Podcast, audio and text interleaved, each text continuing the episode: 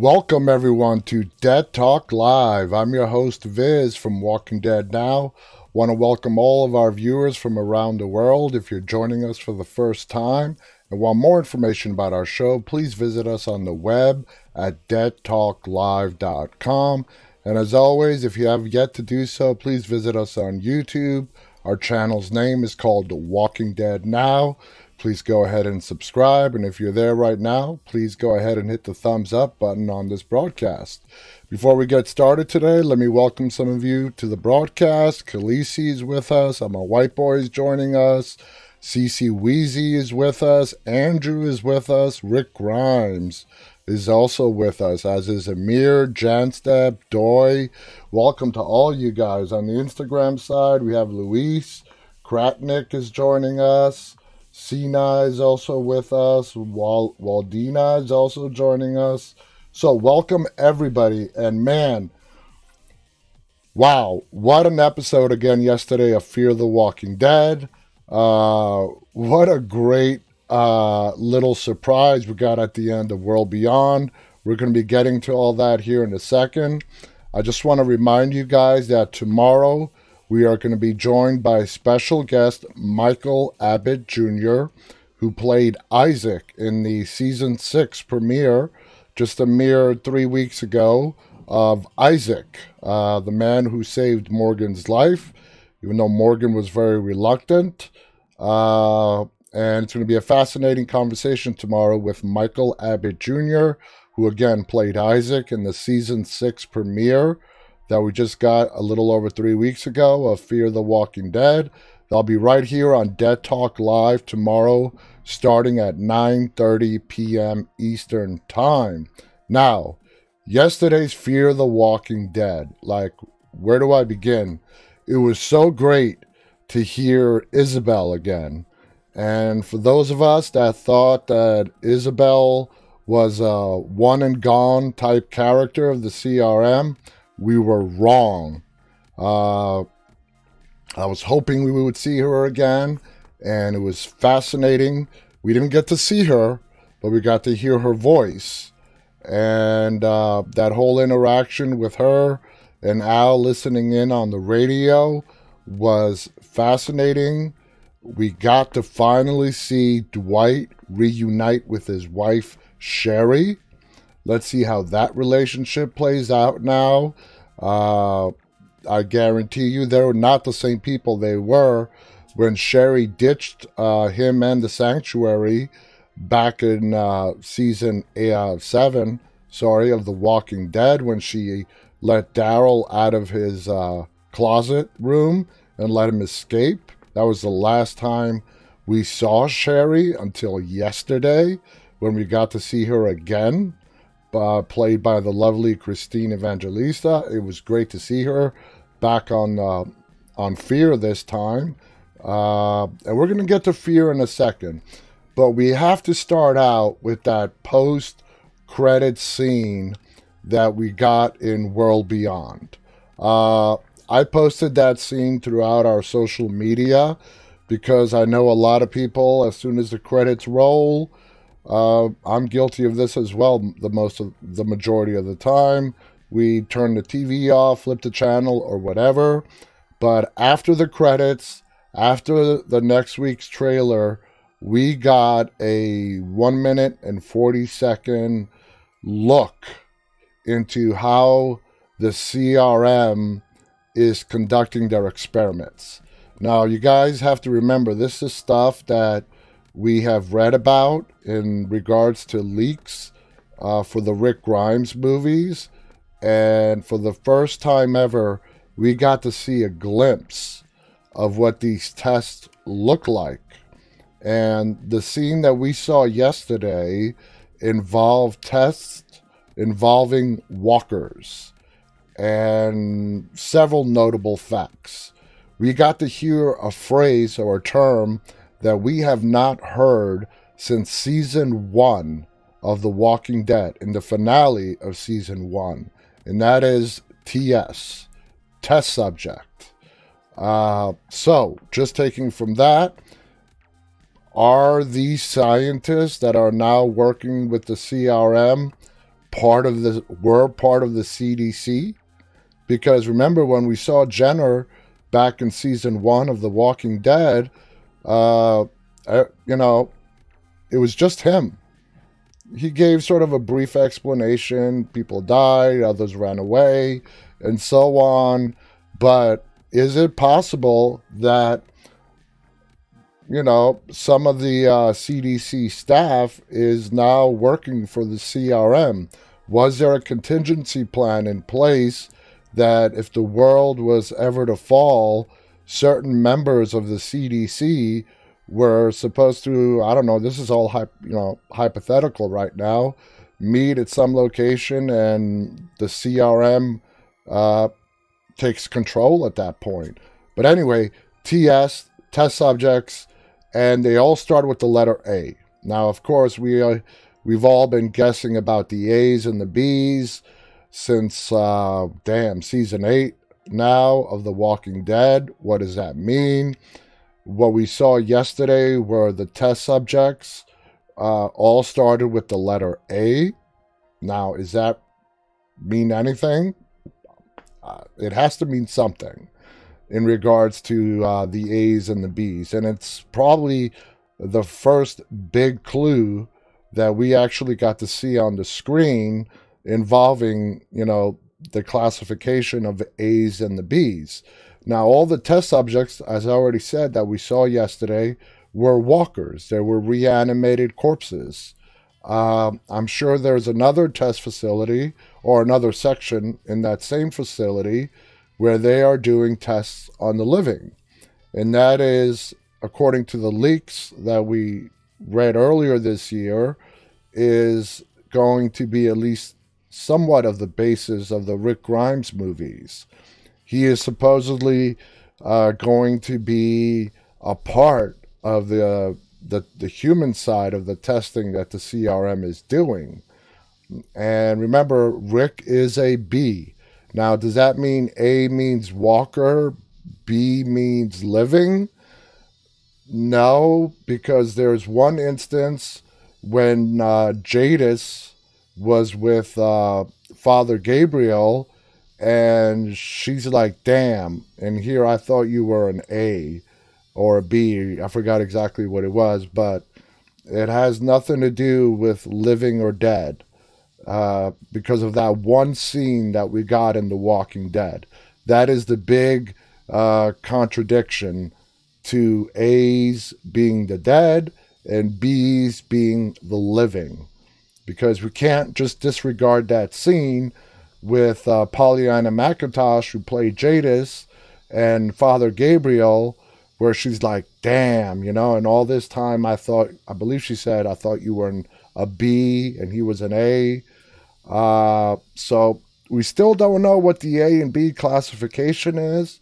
The only thing we know is what we saw on the screen yesterday is that all those that had the TS label with the letter A, they were all dead. They were dead, reanimated. The next thing is uh, I loved how the uh, the writers and the production team threw this in there, where where the doctor who's running those test sites called in for the next uh, subject to be brought in, the next test subject. And of course, we don't get to see who that test subject is.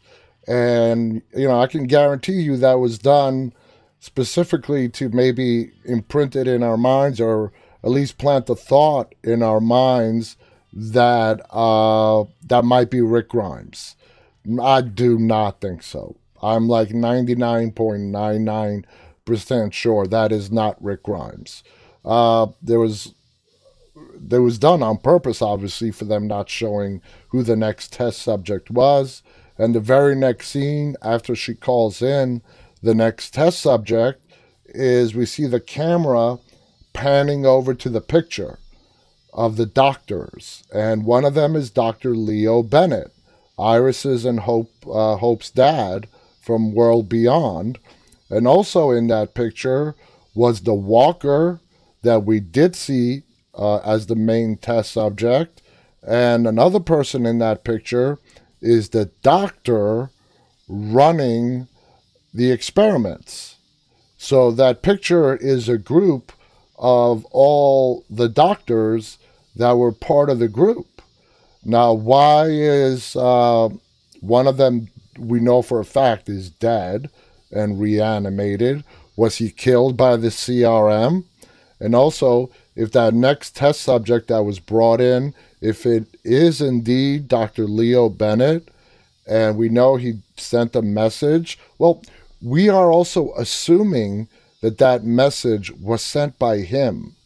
What if it was a ploy? What if it was a trap uh, by Elizabeth? You know, we still have not yet figured out if Elizabeth is really has any good in her or she is just 100% committed to the CRM. But uh, why are these doctors dying? And another fact is that the doctor that we did get to see as the test experiment was from the Portland colony. So, did the CRM also wipe out Portland as well as Omaha, which we know they did?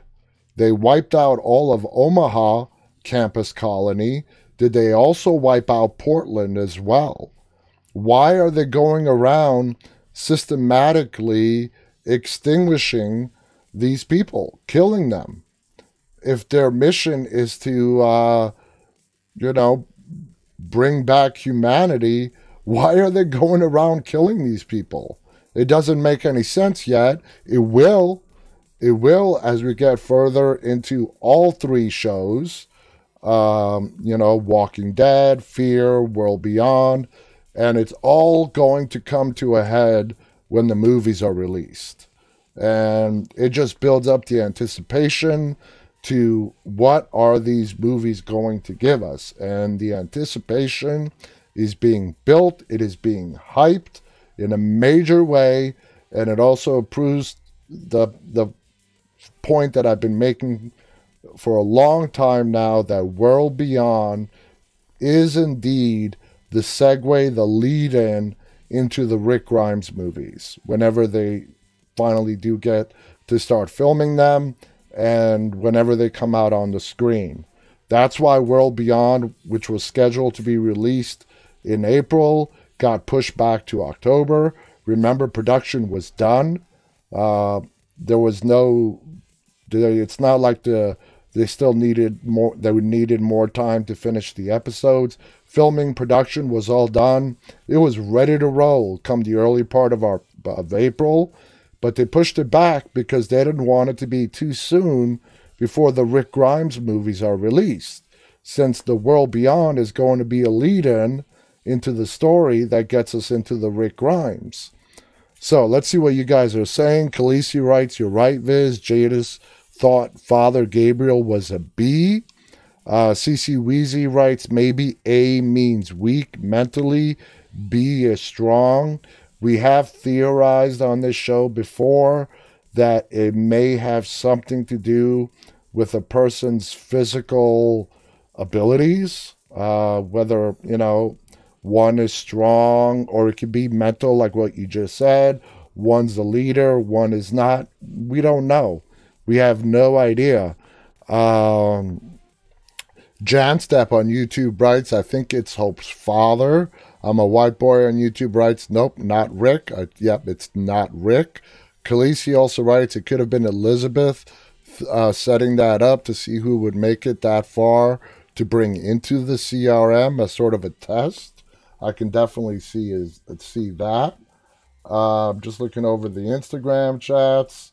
Uh, Want to welcome Wanda on Instagram. So I see a lot of people are asking about where is Rick. Uh, a lot of people are asking about where is Rick. We don't know where Rick is. That's the bottom line. We have no idea where Rick is at the moment. Uh, it's safe to assume that uh, Rick is still with the CRM. That's where the movies are going to take place. And it's also safe to assume, based on the uh, series premiere of World Beyond, that Rick is most likely somewhere in the state of New York.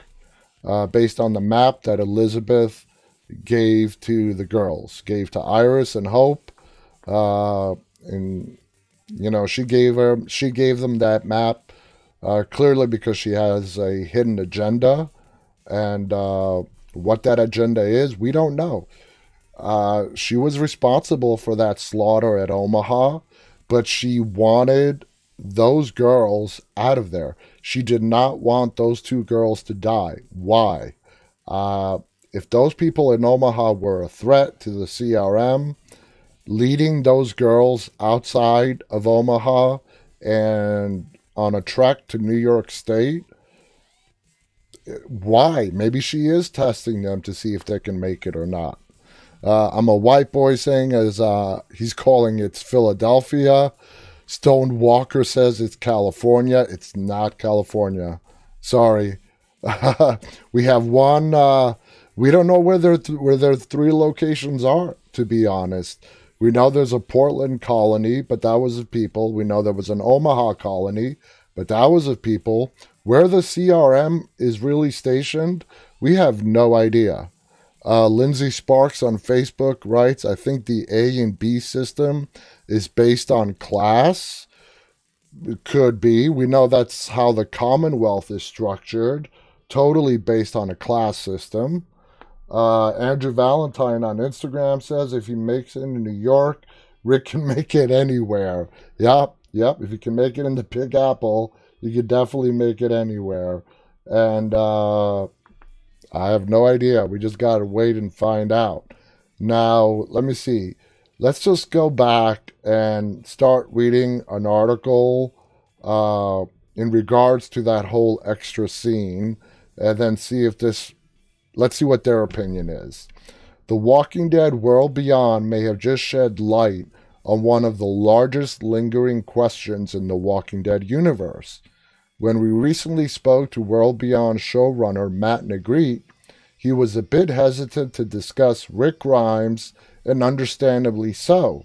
After all, two years have passed since the Walking Dead protagonist flew off to start his very own movie franchise, and we still have no idea what happened to him. That is until now. We've known for some time that World Beyond would tie into Rick's fate, revealing more about the shady organization that snatched him away. But will Grimes actually appear at some point in World Beyond? No, don't see that happening.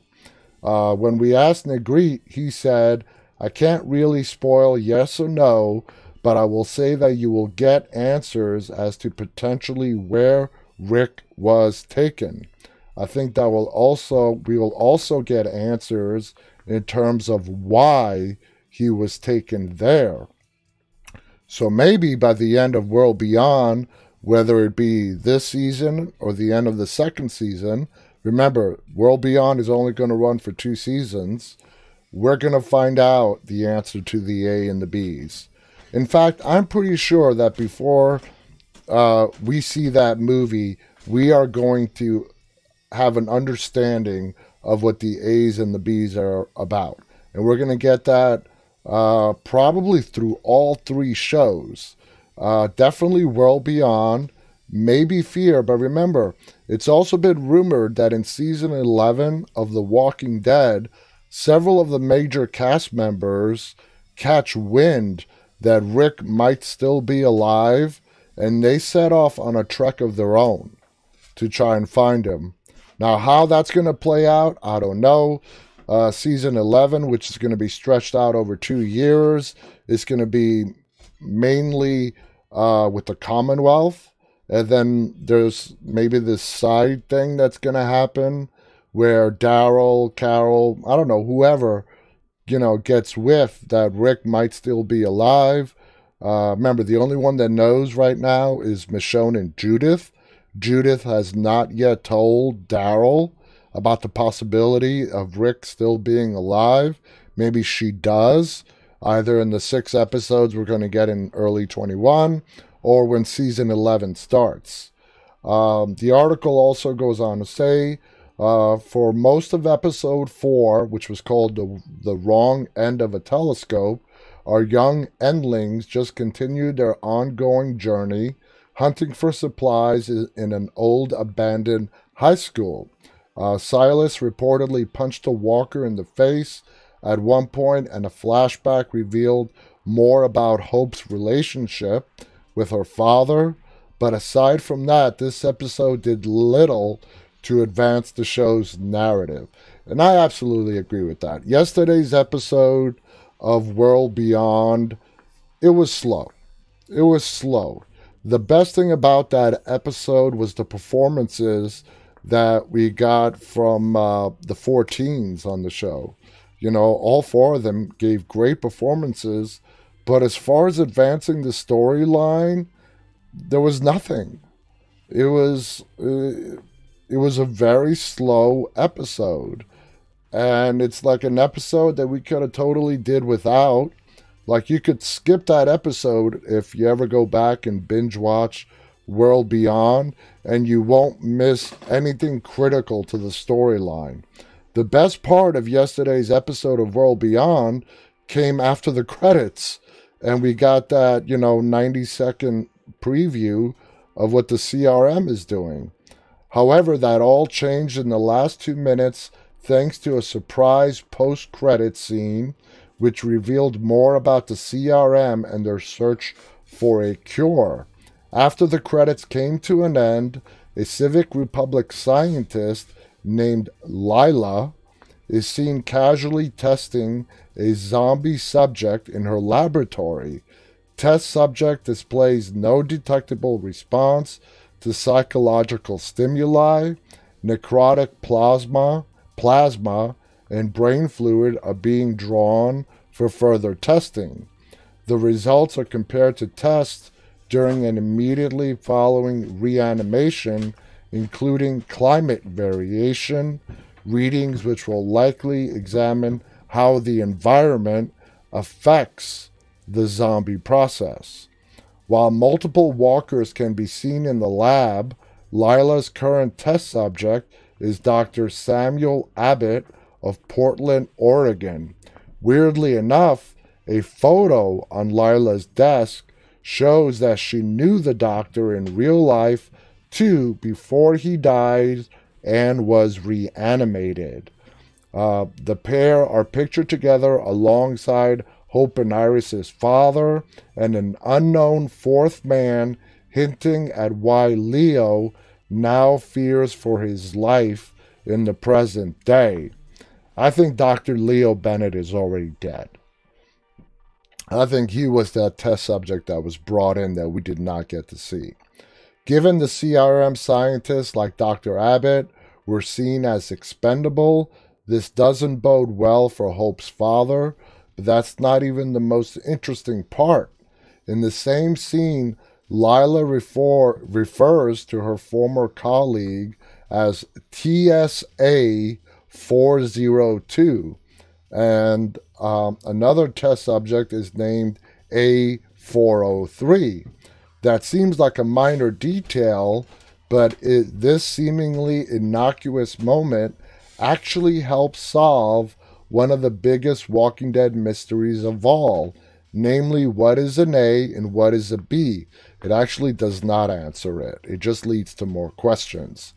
For quite some time, fans have wondered why these letters, what these letters could stand for, theorizing everything from infected versus uninfected, leader versus follower. Finally, thanks to this new World Beyond coda, the mystery has been solved. In part, people describe A as test subjects the CRM experiment on to help find a cure. So, what's a B? While this hasn't been directly explained yet in World Beyond, it's safe to say that bees are people that the CRM enlist, possibly as soldiers or even leaders. Well, that's interesting. Okay. I see where they're going with this. Of course, it's also possible that they subjugated to serve the organization, probably against their will. So A's are test subjects, dead or alive, and B are people that are brought in to either join or serve the CRM. What do you guys think about that? You know, that's that's fascinating. Uh, and guys, if you guys want to call in to the show and share your opinion, the number is right up there. Uh, 718-509-9270 if you're international. Please use Skype. Look us up, Walking Dead Now. And if you use Skype, it's a free Skype to Skype call if you're outside the United States.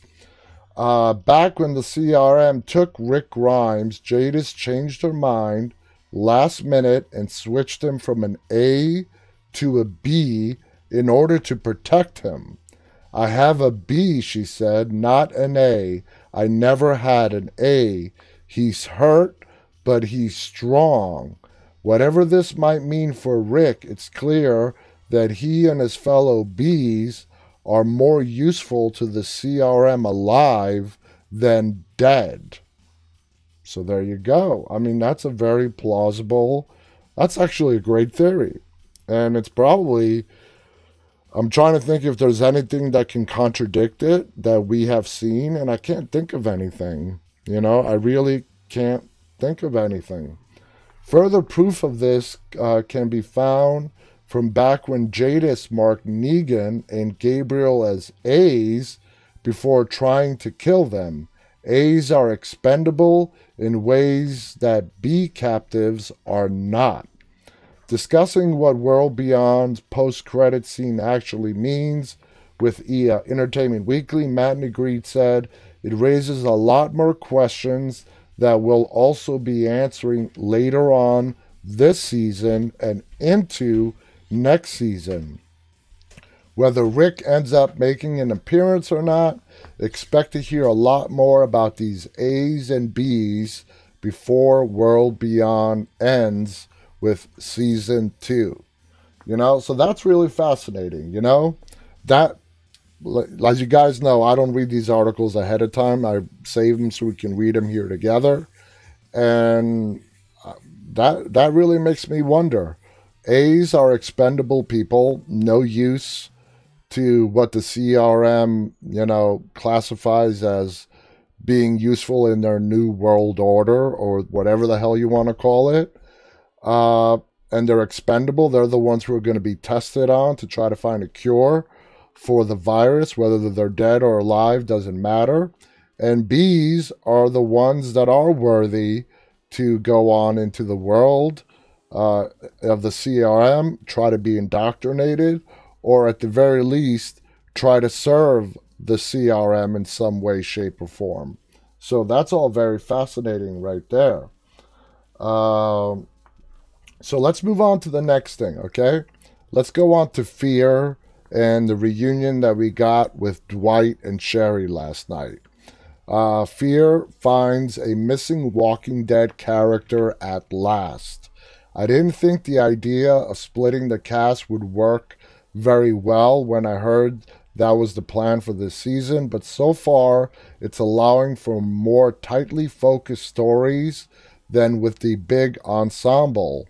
With the one uh, through line of Morgan appearing at least once an episode as he makes his grand plan to reunite everyone from their uh, uh, sorry, different locations.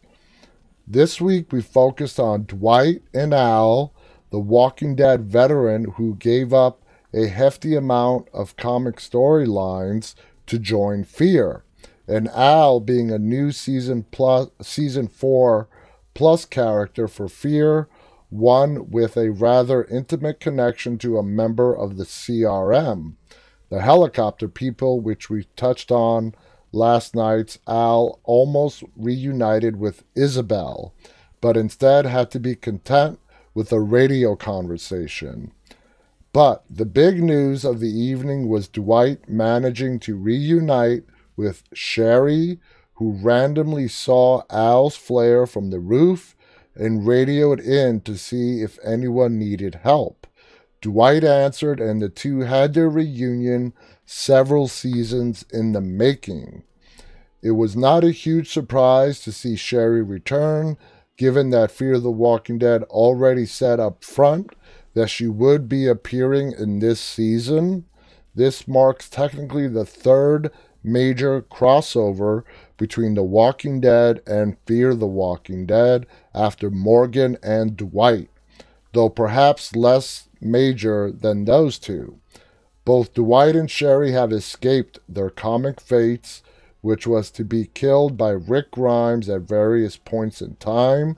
Rick kills Sherry by accident when she attacks him in the comics after ongoing tension between them escalates. Rick then kills Dwight in order to preserve order during the Commonwealth storyline when Dwight appears like he's going to kill the leader there. Obviously, absolutely none of this is happening now. Rick is long gone, captured by the CRM. Dwight and Sherry are now on fear, probably for good, far away from the Commonwealth storyline. So, whatever is going on with them, it's totally uncharted territory. We have no idea what Sherry has been up to all this time or if she is affiliated with another important group. But it's getting a little crowded, so I would guess no, she's not going to herald the arrival of some other faction to join the CRM or Virginia's group. And you guys, they're forgetting one important thing here. We have been teased for a while now in various trailers and teasers on, about fear about these people wearing the white mask. We have still yet to meet them. And my theory is that Sherry is involved with them. I don't think she's just been going at this solo all this time. Uh, these white masked people, I'm just waiting. I thought they were going to be introduced yesterday, but they're coming and they're coming soon. And there's one very famous picture where one of them has Al at gunpoint, uh, and we don't know who they are. Uh, our best guess right now is that these white masked people uh, is a group of people that Virginia is worried about in some way or another. Uh, so that old saying, "the enemy of my the enemy of my enemy is my friend," and a lot of other articles have speculated that because these white masked people do not stand for whatever Virginia stands for, that Morgan and them are going to be joining forces along with the uh, other survivors that are inside of Virginia's uh, camps and lead a full on rebellion and eventually war against Virginia and her pioneers. So be ready for that possibility as well. Uh, Khaleesi writes, I don't think she has been alone like that. She has had to be, she had to be with people. CC Weezy writes, maybe they are the same people trying to get that key, which we still have no idea what that's about. Yesterday we saw that phrase again. The end is the beginning. In the building where Dwight and Al go into, uh, the end is the beginning, the spray paint. Uh, so it's the same group of people that we saw in the first episode that were spray painting the same thing on the side of the submarine. Uh, who they are, no idea yet. The key, we have no clue what that key is about. We just have to wait and find out and continue watching. But so far, we've had three episodes of Fear the Walking Dead, and they've all been fantastic. This season of Fear the Walking Dead is on an entirely different level. Uh, in fact, I would go as far as saying that this season of Fear the Walking Dead is rivaling The Walking Dead back in seasons three, four, five, and so on in its heyday when it had over 15 million viewers per week. That's how amazing this season of Fear the Walking Dead is. And for any of you guys that don't watch Fear the Walking Dead and whatever. You know what? My best advice to you, if you're really on the fence, just start watching season six, okay? Watch the first three episodes of season six. Yeah, you're going to get some spoilers uh, if you want to go back and watch from the beginning, but just watch the first three episodes. And that is going to make you want to go back and start from the beginning and labor through a lot of the changes that have gone on on fear throughout the years just to get caught up and, you know, know exactly what's going on in fear at the current moment. Uh, Stone Walker's right. Am I the only one who got purge vibes from the white mask people? Nope. I've said that before. Stone Walker. I said that when I first showed the picture of those dudes. They look like something out of the movie The Purge. Uh, those white masks are creepy as hell. Definitely look like something out of the movie The Purge. Um, Khaleesi writes, Do you think, uh, since Al said she believed whoever spray painted uh, that has the plague, more questions? And man, talk about the bubonic, bubonic plague ending up in Texas from the rats, you know? The Black Plague, you know, the plague ending up in Texas, uh, just like it did uh, centuries ago. It came from rats and the fleas that were on the rats. The rats were infected. And uh, how many of you guys believe when Isabel on the radio tells Al, after Al tells them not to land, the building's infected with the plague, and uh, Isabel tells Al to look in the uh, cooler, that there's something in there that, you know, Isabel knew that there was antibiotics in there and that Al would use them to save everyone in the building. I absolutely do. Uh, so fascinating, fascinating stuff. We have a few more Fear the Walking Dead characters who have yet to be spotlighted with their own episodes June and John, Mo and Wendell as pairings. We also have Luciana, who, besides Alicia, Strand, and Daniel, is one of the longest serving cast members on the show and who was given uh, painfully little to do in the last two years. So we'll see if that changes now in this new Fear is Actually Good. They put that in quote Fear is Actually Good era in season six. And it's true. Fear is really good in season six. Uh, the article concludes by saying, I'm happy to see Dwight and Sherry reunite, as it was a nice moment, though I can't say I have too terribly much invested in their relationship. I do wonder uh, how Dwight changes now, given that 80% of his character has been finding Sherry to date. So now that he has her, what then? We'll find out later, I suppose. And I really truly also believe that Sherry has watched the videotapes that Morgan and Al and everybody else has been making and leaving behind. I believe that Sherry was the one that came in and patched Morgan up at the end of season five after Virginia shot him. Uh, but so Sherry knew where Dwight was, but she did not really go after him. For one reason or another, which I'm sure we're going to find out, she did not go after him. And she was caught off guard when she saw that flare go off on the rooftop and uh, asking if anybody needed help.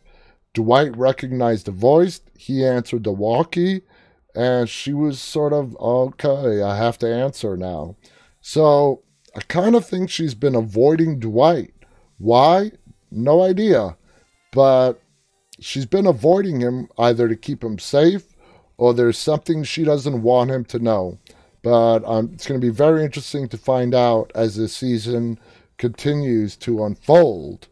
Uh, i'm a white boy right? She has a side man. I don't know. Uh, another Fear article Fear the Walking Dead Al makes big sacrifice for Dwight. When the first two episodes of Fear the Walking Dead's format, uh, shifting sixth season, have given fans more insight into Morgan's uh, gangrenous survival and Strand's promotion in Virginia's crew, the third installment focused almost entirely on Maggie Grace's Al and Austin Amelio's Dwight as they documented their mission to retrieve supplies and survivors, among other things. Speaking of which, what'd you guys think of the embalmed walker? that was some freaky stuff.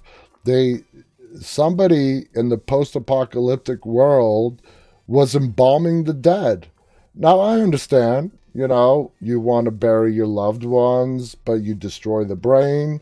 You want to go through the trouble of embalming them. I don't see why. It's not like you can hold a big wake or a funeral or a viewing, but somebody was embalming the dead without destroying the brain. It's like they want, you know, they knew they were going to come back and they wanted them to look as pretty as possible.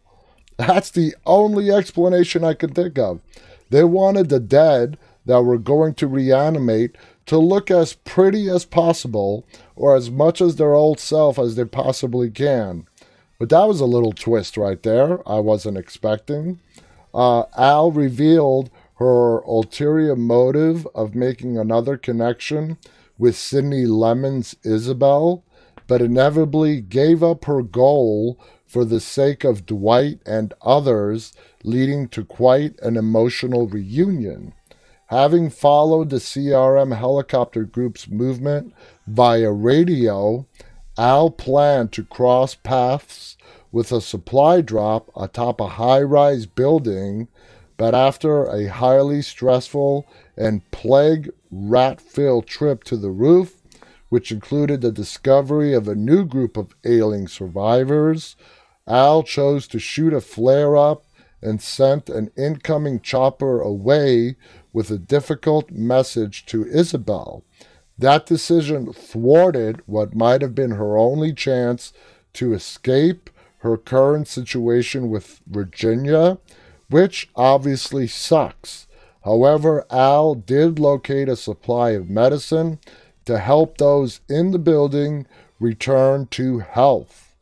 And more importantly, for Fear of the Walking Dead fans, her flare captured the attention of Christine Evangelista's Sherry, who reunited with Dwight for the first time since The Walking Dead Season 7. During a Fear the Walking Dead press event that took place ahead of the Season 6 premiere, I asked star Maggie Grace how she felt about Al's big sacrifice, and here's what she told me. I think you hit the nail on the head. I think it costs it costs her quite a lot in that moment to turn that helicopter around. You know, I was so lucky and happy to have Colman directing uh, that episode. And yeah, got for those of you that don't know, Colman Domingo, who plays Strand, directed last night's episode of Fear. Uh, Colman directing the episode wasn't that one take, that roof scene. It was just at the end of such a big day. We were reconciling a pretty crazy schedule and an important episode, and he handled it so beautifully. I just felt so lucky I got him on that journey, especially for the last scene. It was really special and tough to navigate that moment I think because it is quite a lot to ask of the character, given what she knows about Isabel and her organization. It's not just a sacrifice on a personal level, it's the greatest story she's never told. But I hope that it makes sense in the context of the stakes of that moment. Perhaps if Al and Isabel had a more organic relationship, that wasn't formed through suspicions, deaths, and rule breaking, she might have been that much she might have been that much more open to going away and not looking back. Or perhaps if she had been paired with someone other than Dwight that didn't also have a long lost love out there somewhere, or if she and Dwight didn't come into contact with all those sick people. Alas, things happen as they did, and presumably for good reason. Of course, it's technically possible that Al might not have survived the helicopter arrival. Al and Dwight were warned earlier in the episode that the last person who went up to the roof to check out the helicopter situation was shot in the head for his efforts and he was the walker that they found on the street. They shot him and threw him over the roof. It was his rotting body that Al and Dwight found outside of the building. He was the one with the Alaska driver license. They were searching for it, I guess, find all 50 states. They only had Alaska and Hawaii left. They did finally come across somebody which had the Alaska license plate, which was, which by the way, was the title of yesterday's episode. It was Alaska. Al was obviously optimistic about her chances, giving her connection with Isabel, but there's no real guarantee that she would have been allowed to go off and have a happy life with the beer lady. At least that's what I'll keep telling myself to further justify her sacrifice. In the end, I cannot lie that seeing Dwight and Sherry's reunion did a hell of a job making Al look heroic, in a sense, for choosing to stick around and call off the helicopter, especially after seeing the loving video that Dwight made for Al to watch during her trip out. Still, though, I cannot deny how much I wish Al would be able to head out and share the greatest story she's never told. At least Isabel sounded kind of sad when they stopped talking, I mean, that probably should make should make me feel better, but still. And we know that when need be, Isabel is a ruthless killer. Does she take Al with her? I really don't think so. The only way Isabel and Al can be together is if Isabel goes AWOL from the CRM and knowing the resources that the CRM have at their disposal and how they can probably track them down really easily, I don't see Isabel making that choice. I really don't. Uh, during the press event, both Colman Domingo and Maggie Grace spoke more about Alaska. When asked how they felt about these more anthologized episodes as compared to the past seasons, that focused on everyone in the larger ensemble each week. Interestingly enough, this episode started off with uh, started off not with Al and Dwight, but on a cold open featuring Lenny James's Morgan and Brigitte Kali Canales Rachel, both of whom are familiar with characters sacrificing themselves for the greater good speaking mostly of Rachel's late husband, Isaac, who's going to be our guest tomorrow. In this case, Morgan is determined to go off and find Karen David's grace again, with the idea of bringing her bundle of joy back to eventually have some playtime with Rachel's baby, who is also named Morgan.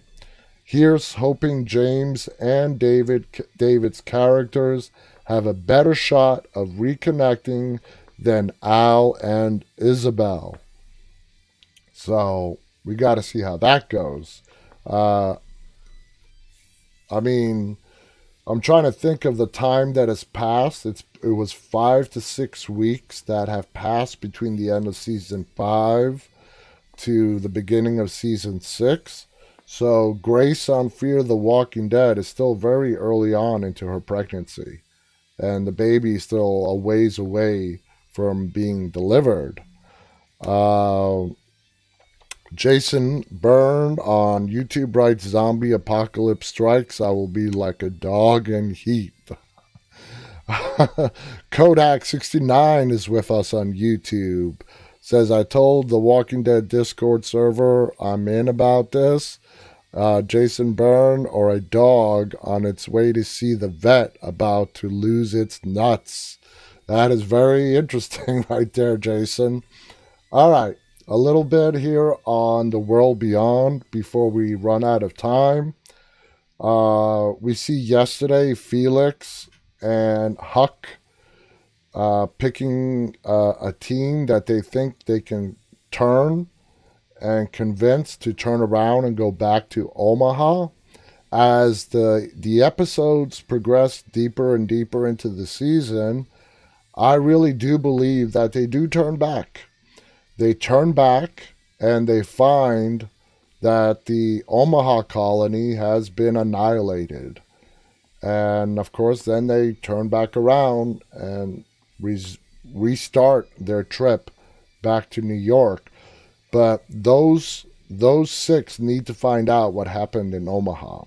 They need to see what the CRM did to their home, to their people, uh, because it's going to be a big driving, motivating factor for the rest of the series on how those six are going to proceed.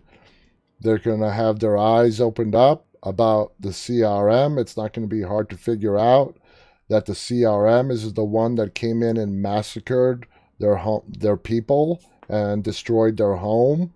So I think maybe next week's episode, at the very latest, the week after, they are going to turn around. They are going to go back to Omaha.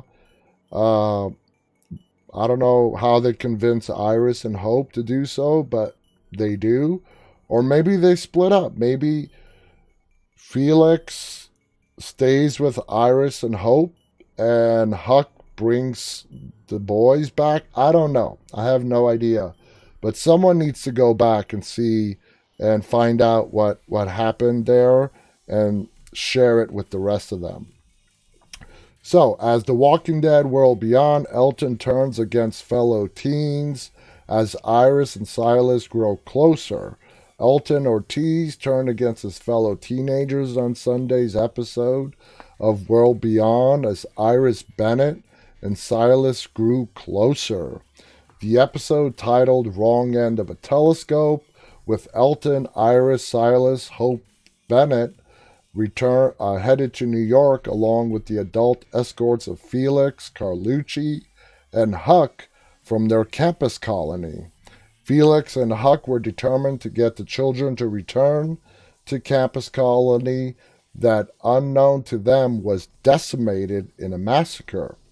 The security officers decided that uh, Felix would work on changing Elton's mind about the mission to rescue Iris and Hope's scientist father Leo, who is being held by the Civic Republic military, while Huck would focus on getting Hope to reverse course. Felix, Felix worked on Elton while they were scavenging and they came across blood smeared on the ground.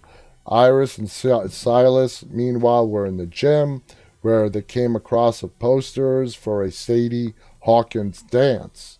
She must have gone to school here, Silas said. Elton freaked out when zombies trapped in lockers made him claustrophobic as he remembered hiding in a closed space as a boy from the zombies. Felix used the opportunity to try to convince him to return home and showed Elton his arm tattoo reminding him of all the loved ones that he has lost. I can't lose anyone else. I won't. That's, that's exactly why I need your help. I need your help convincing the others just to turn around. All I'm asking for you is to think about it, okay? Just think about it, Felix told him. Silas and Iris got trapped by the walkers, and Silas had flashbacks of being accused of killing his father. He lost it and bashed a zombie with his bare hands and even struck Elton, who was trying to intervene. The incident apparently helped Elton make up his mind as he asked Felix, Felix about his plan to turn around and go back. And man, what about that scene with Silas just going apeshit with that walker and uh, you know bashing his brains in with his bare hands. Uh, it's safe to say that Silas has some anger issues, to, at the very least. Uh, we he keeps having those flashbacks of uh, him beating on someone. We found out in yesterday's episode he was accused of killing his dad. Did his dad kill? Did he kill his dad? We don't know. Maybe, probably. What was the reason why? Was his dad abusing him? We just no idea. All we do know is that Silas does have anger issues and he becomes very violent when those issues overtake him. He it clouds his judgment and he just flies into an uncontrollable rage. Uh, let's see. Khaleesi writes Felix and Huck are only ones that I'll need to see that change their mind. Um, let's see. CC Weezy writes maybe someone escaped from the campus colony and tells them what happened. Maybe. That's possible. Uh, Stone Walker writes, I don't know why, but I kind of hate Huck. I like Huck. I think Huck is, is, is very cool.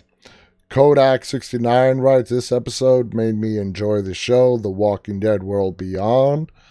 Um, Lindsay Sparks on Facebook writes, Holy hell, Silas got some issues. Kelly Elder on Facebook writes, I feel like World Beyond is not as violent as Fear and The Walking Dead. It's not. It's getting there. They are showing us the progression of what these kids are going to be facing as they move further away from their colony and more into the real world that we as the viewers of the Walking Dead universe know what's out there, but they have no idea what's out there and they're going to come across some st- weird stuff. As a as a viewer and fan of the show, it's very frustrating when they're following this avoidance uh, lesson that was taught to them by Felix. At all costs, avoid the uh, the empties, which is what they call them, the walkers. Uh, but as we have seen in the Walking Dead universe, if you avoid the empties and the ones that cross your path that you can take out but don't take out, you run a very big risk of them crossing your path again or killing one of your friends. So when I see them just, you know, pushing them away and running away, I'm like, I find myself yelling at the TV screen, kill them, you know, take that stick, take that back end of that huge ass wrench of yours and drive it through their heads because you don't want them around. They can come back, you know?